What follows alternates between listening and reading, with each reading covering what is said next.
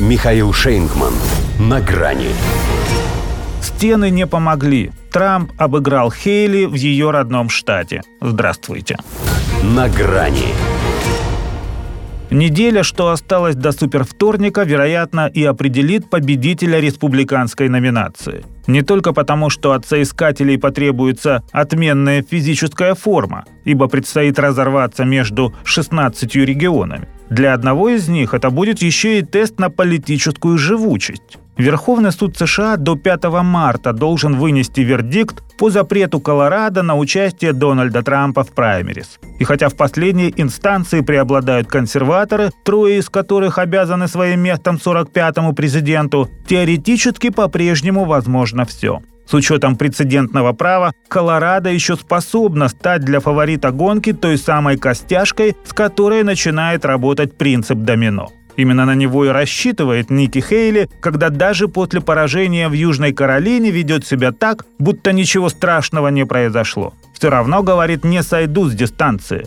Хотя, конечно, болезненно и обидно. Все-таки малая родина. Губернаторствовала здесь опять же 7 лет, оставив о себе не самую плохую память. Ко всему прочему, штат считается либеральным, что, учитывая голосование на праймерис всех желающих, позволяло экс-полпреду США при ООН ждать результата с оптимизмом. Но 60 на 40 в пользу Трампа. Уверенный отрыв и превосходное настроение перед супервторником. Тем более, экс-подчиненная не ставит перед ним неразрешимых задач. Бьет в одну точку. Округляет его годы до байденовских, дескать, какая разница, если оба принадлежат отработанному поколению. Доню, конечно, оскорбляет, что его ставят в один ряд со старым маразматиком, которого, как он выразился, «сойдись они раз на раз», ударил бы по его фальшивому носу.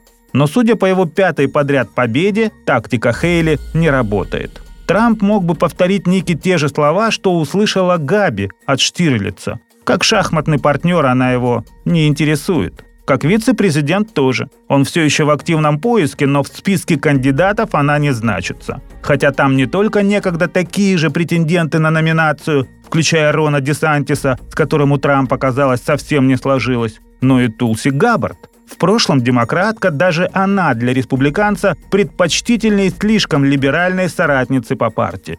Верность не относится к числу добродетелей Хейли ни в семейной, ни в политической жизни – о чем он не забывает съязвить на публике, поскольку есть у нас сомнение, что ты имел человек стукачок. Зря он так. Поблагодарил бы глубинное государство за то, что, вкладывая деньги и в нее, позволяет ему отработать на ней свое искусство побеждать deep state. Ведь в финале Трамп схлестнется именно с ним. Байден ли будет его олицетворять или кто-то другой. А в Южной Каролине, кстати, несмотря на всю ее либеральность, две трети совсем не уверены в том, что на прошлых выборах нынешний президент заслужил право так называться. И появись Джо в бюллетенях опять, они сумеют ему доказать, что в одну воронку снаряд дважды не попадает. Хотя и не снаряд это уже, а пустая болванка.